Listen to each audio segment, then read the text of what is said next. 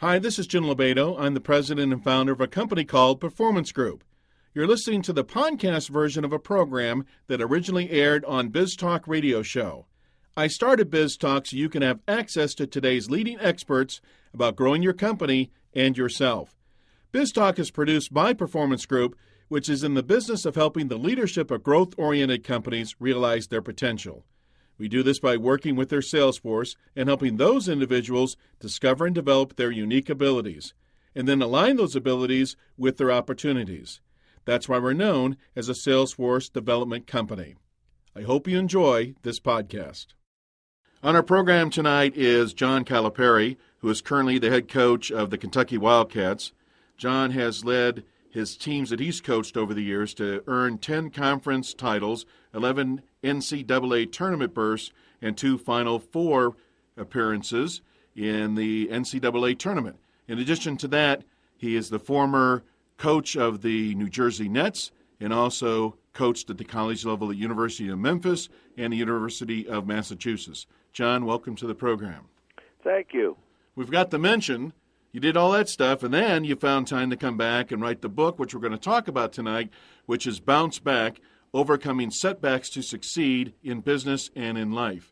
And I'd have to say, John, reading your book and going through here, well, your timing is impeccable, because given what most people have gone through in the last year, there's probably plenty of people in the audience thinking about, man, I need to bounce back from this. So your timing appears to be pretty good. Jim, it's funny. Didn't write it with that in mind, but it's, you know, they just got sent, put in front of me something of CEO Reed. It was number 3 in business, and it is a business book. It's a self-help book. You know what I'm saying, Jim? It tries to get people to think different. It's not a sports book. It's not a book of my life. There's things about my life in there, but it's not a bio. That's not what it is. And I also try to say in there that the things that have rocked my world, that have knocked me on my knees, may not rate on the Richter scale to what maybe your listeners have been through. But when you're going through it, it is to you, and it also, it's not about money. There could be a CEO who does have some money and has gotten absolutely whacked, and it's been done in a mean way, and he's looking at what's next. How do I survive this? Do I ever get another opportunity? And that's what the book is about. You know, just thinking different when things are coming at you. Things are out of your control a lot of times.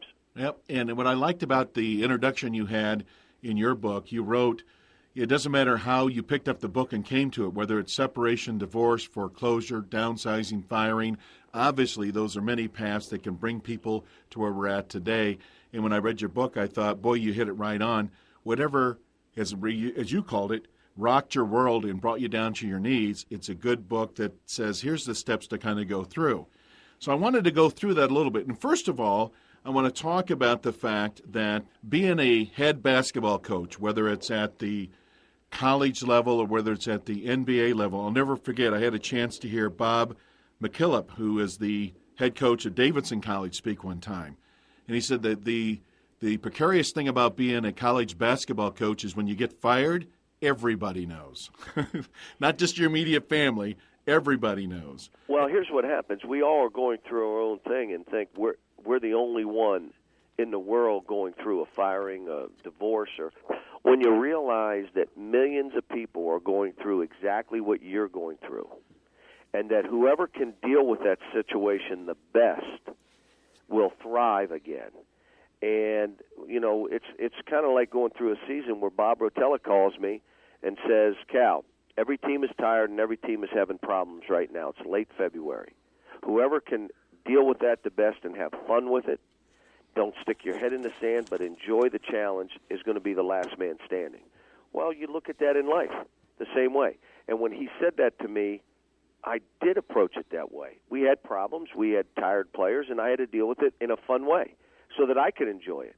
I'm trying to do the same here in Kentucky. You understand, here, we're supposed to win every game by 30. Yeah. But I'm going to have fun with this. I understand the pressure, but I'm going to put more on myself. But there's going to be ups and downs. With my own team, you try to talk in terms of next. It's not looking back at what happened. Yeah, you look back and learn from it, and then you can't spend much time on it. You got to go the other way. You got to rip the rear view mirror out of your car and look forward. All right? This happened. Some of it was fate. Some of it was self-inflicted. It happened. What do I learn from it? And now where do I go with this? And how do I go forward from this?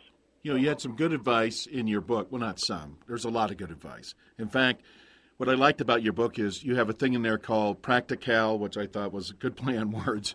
But there are 58 practical points in your book, and all summarized in an appendix. And what I liked about your first one, where you talked about triggering events, that's the event where something has happened. And so the first practical point is appreciate the unexpected outcome of your triggering event will lead to and whom it will affect. In other words, take some gratitude that this actually happened to you. But also you go on in your book to say there's that initial stages of let the emotions run. So talk to our audience about that for a second. Well, here's the first one. One door closes, another door opens. Okay. And you look at an event and say, wow, I got fired in New Jersey as the coach of the New Jersey Nets. And I got fired in a very public and a mean way. Maybe that was the point of, you're not supposed to be here, and it gave me an opportunity to go back to college. And I'll tell you what happened when I was an NBA coach. I had a young family. When you're a college coach, your family is really, really involved in the program. They come to the games. They'll come to practices. You're usually close to the campus. Well, in the pros, you're in cities. You're not living there. Your family can't go to 41 home games. You're on the road during the season for like 4 months. And now your family's not really a part of it. Maybe it was you need to be with your family and you're shoved in another direction. I'll give you one more. A door opens as one closes. Jude Thompson was the head of a health company, health insurance and a health company in Kentucky. 31-year-old CEO who thought, this is my lifetime position. This is the job I will end my career with. All of a sudden, a new board comes in, and he gets fired. He gets let go. He's like, what am I going to do? Well, he ends up getting on, and now the CEO, and I know I'm talking, it's one job or another, CEO of Papa John's. I'm making a point of this. Papa John's, he's doing a great job. The stock is rising. Would you really want to be in the healthcare business right now? Think about what he didn't want to leave. They forced him out, but would you want to be in healthcare right now? So he gets pushed out, the other door opens, and it's a better door than the one he left, but he couldn't see it that way. Yeah, it's almost like things happen for a reason. Slow down to figure out what that reason is and try to figure out what it's telling you the direction you should go in. And fate intervenes at times. I mean, you have fate. Things happen in our lives. When the fate happens good, we take it for granted. Well, you need to count your blessings. You need to drop to your knees and thank the Lord for what's happened. But the other side of it, when fate happens the other way, you got to look at it and say, it happens, and I've got to deal with this, and I've got to deal with it in a positive way, knowing I had nothing to do with this, but you know what? I'm going to deal with this. And not only am I going through this, probably a million other people are going through it, and I've got to deal with that better than they deal with it.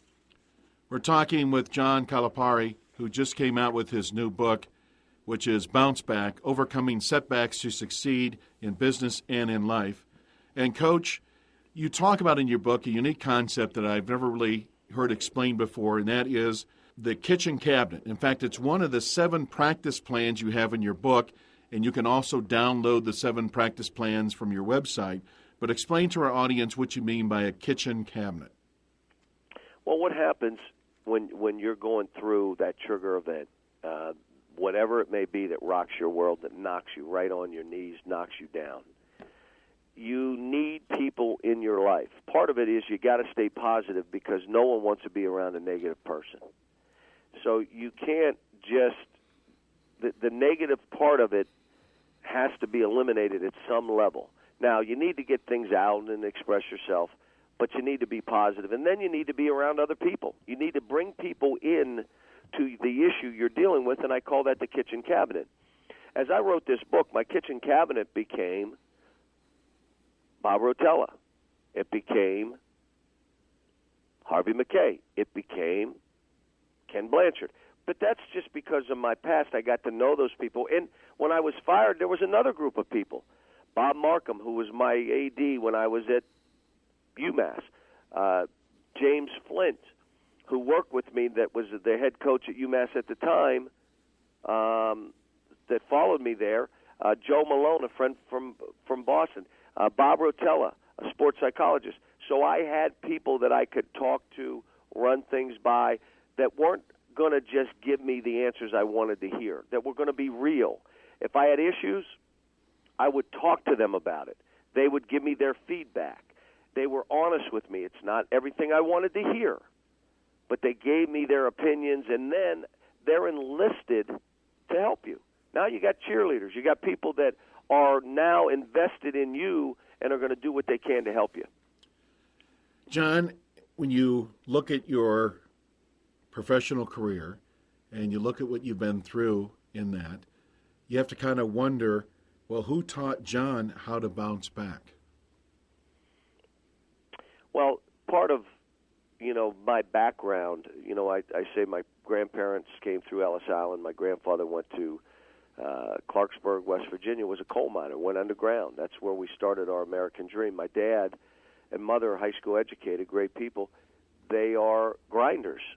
They're grinders. The ups and downs of growing up, Friday was payday. That was every Friday we got paid, and that's when there was a little extra money in the house. Things didn't always go right. So you're growing up in a household where nothing was necessarily easy, but you always had what you needed. You never had a lot more than that. But I think for my parents, my mother was always the upbeat, you can do whatever you want. She was a dreamer. My dad was the grinder, double shifts, and then come back and cut the grass. Why would you do that? Who else is going to do it? Got to do what you got to do. So I think my upbringing helped me. But when you're down, I didn't have a book to go to. I didn't have a plan. I went and said, this is what I'm going to try to do. I'm going to get in better shape physically. I'm going to exercise. I'm going to lose some weight. I'm going to lift some weights. I'm going to get my body right to get my self-esteem back. I'm going to start putting together a group of people that I think can help me and be honest with me. And I left one off my kitchen cabinet, Larry Brown, and I apologize for that. But Larry Brown was the one that got me back in, because I would be talking to him. He said, why don't you join me on my staff? There's always got to be people around you. And then I tried to stay positive. I tried to have my family always see me in a good frame of mind, because they were going to feed off of me and they were going to watch. But I was guessing, Jim. I was guessing. And that's why I wrote the book. I had people come back to me and say, how did you do this? How did you overcome what happened to you in that public way, where at the time, Jim, I never thought I'd work again. If anybody read what they wrote about me and believed it, who was going to hire me? Yeah. And so you just think that you're done. And so, people coming back at me and saying, how did you do it? That's the impetus for me to go out in the backyard and write 250 pages on a legal pad and give it to my kitchen cabinet, who said, you don't look like you can spell, and you better get somebody to write this for you, but you got something here. And one of the points I wanted to touch on is the fact that you point out in your book, learn from your experience. And when you talk about it, it sounds very obvious, but I've come to learn that is almost a talent. In other words, people have the ability to have some retrospect back on what they've done. In your particular case, what advice can you give to the audience who's been through something, but they're not really gifted at looking back and figuring out how to learn from experience? How did you do that? Was it just a quiet moment? You wrote something down? Or what did you do? Well, there's a couple things, Jim. It takes time, because when that trigger event happens, the emotions are so raw, you don't think logically. That's why I say you don't jump at the first thing the first week.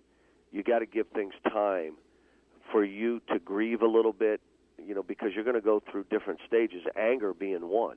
Well, let me just tell you, angry and fear, the physiology is the same in your body.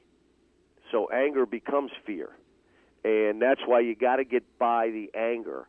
Because if you're doing things in an angry way or a fearful way, think about it. You're not logical. You're not doing things the right way. You're not thinking the way you need to think.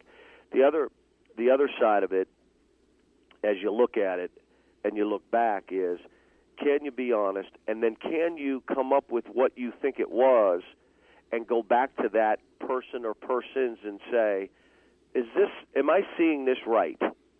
You know, in my case with the Nets, one of it is my demeanor during games was, you know, wasn't what it needed to be. In a college setting, it was fine. In a pro setting, it wasn't fine.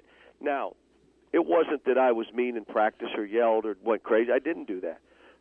But in a game, my demeanor was too much for the pro setting.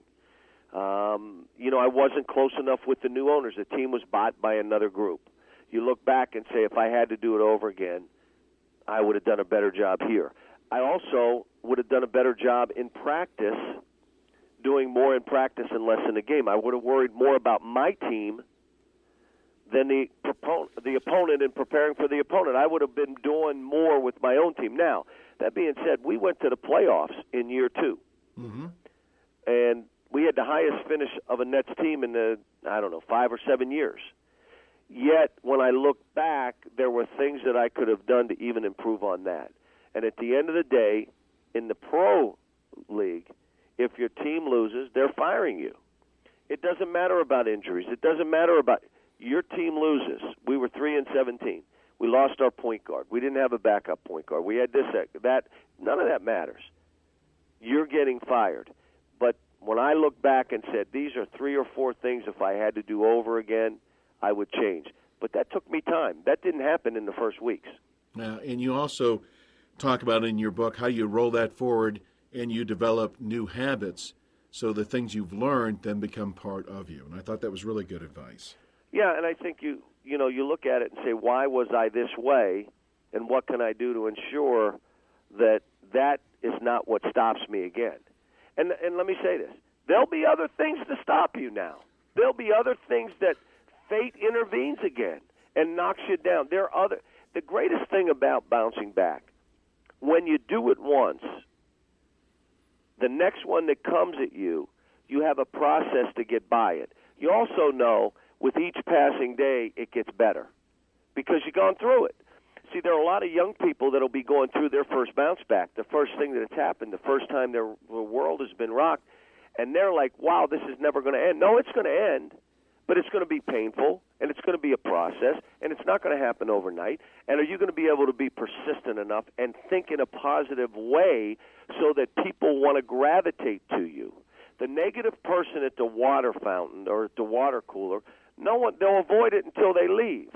That positive person that makes you feel good, that when you're around them makes you feel better, is like a magnet. You want to be the magnet, especially when you're down. They say this. Reaching out to other people, and you're struggling. Well, they say the most powerful prayers are that of a suffering man. Well, if that's the case, which I believe it is, then when you're down and out, think of what it means by you then reaching out to someone else and trying to help other people as you struggle, reaching into your pocket and giving to something when you know, man, I just got fired from my job, but I got to do this. I've got to help this person. Well, that is the essence of what I mean by it changes how you think. And that's what we try to do with this book. Yeah, because you mentioned, too, in the book, which I think is great, and the book we're talking about is Bounce Back, Overcoming Setbacks to Succeed in Business and in Life. At one point in the book, I think it's page 177, at that point you have 12 steps listed in the book to bouncing back. And again, what I enjoy about your book, it is a step-by-step process, one laid out like I've never seen before. So anybody in our audience right now who feels like their world has been rocked, to use your terms, this is a great book to pick up, and it's a quick read, by the way. It's a quick read, and it's easy to understand, and if you go through it, you say, that's the roadmap I want. Now, one of the things you mentioned, I said at page 177, is don't settle, but don't fear reinvention either. So what advice do you give people about reinventing themselves?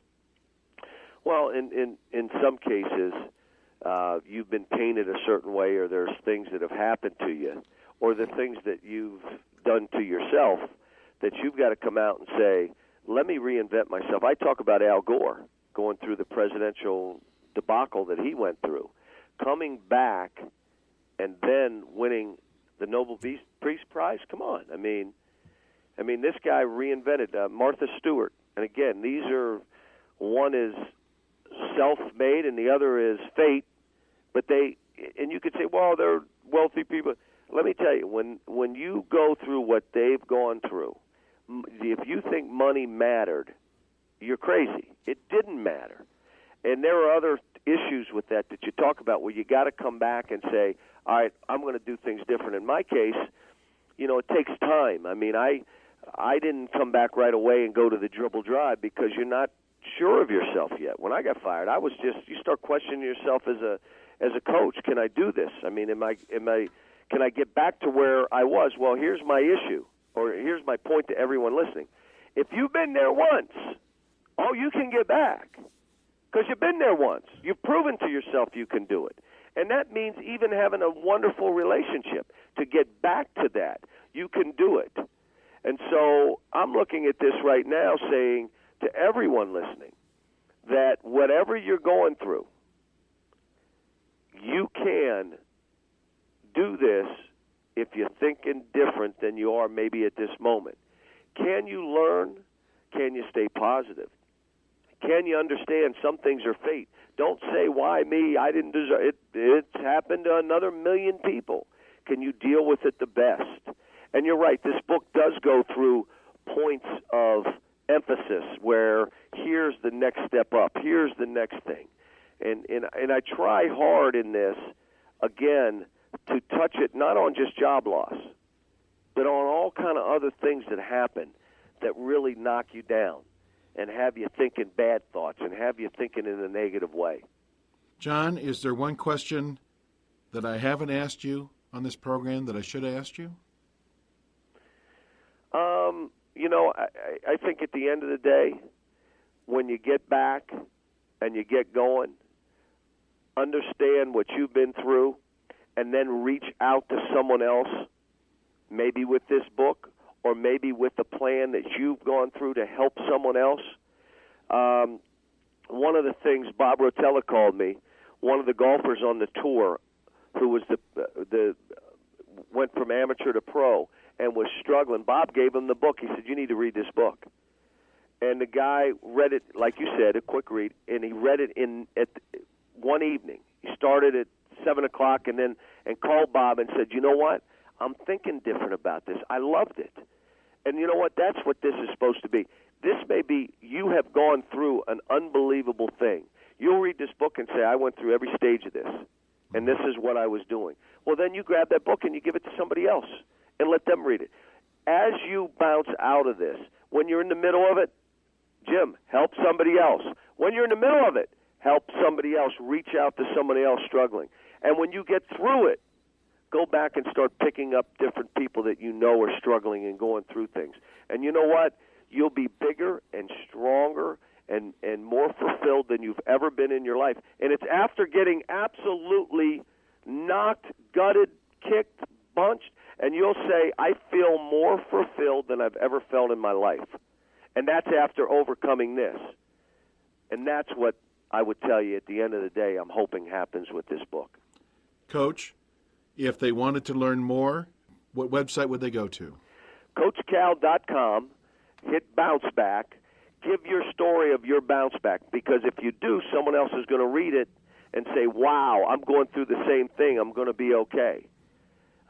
Those are the things I would tell you to do, and Jim, this is a great conversation, and I hope, my biggest hope in this, and again, it was the Wall Street Journal, number 5 in business for a couple of weeks, and New York Times, it got to 13th on the business, and now the CEO read, it's 3 in the business section. What it means is it's helping people. And I'll tell you what, I got a letter in there from a young man from Utah, Eric Satterfield, and he writes me a letter. It brought tears to my eyes when I got it. I listened to you on a radio show, and, Coach, I was going through a tough time. I just lost my dream job. I pulled the car over and listened to what you said, and he mentions 3 or 4 points I mentioned on that radio show. And he said, you know what? It changed what I did. I went out. I stayed positive. I asked for help, and guess what? I got a better job than the one I have. I just want to tell you this. That's a W for me, Jim. That is a W. That's like winning a big basketball game. And so what I hope is there are many, many of those who read the book. There are plenty of opportunities to help, especially right now. I think one of the best gifts you can give anybody is the gift of knowledge and direction. And this is one of the books I'd recommend. The book we're talking about is Bounce Back, Overcoming Setbacks to Succeed in Business and in Life. Coach, thanks for being on the program. Jim, thank you so much. This or other BizTalk podcast may be downloaded by visiting our website at www.biztalkradioshow.com, or you can subscribe to BizTalk through iTunes. If you want to learn the strategies how to take your sales force to the next level, you can contact the Performance Group at 800-550-9509 or visit us on the web at www.pmgllc.net.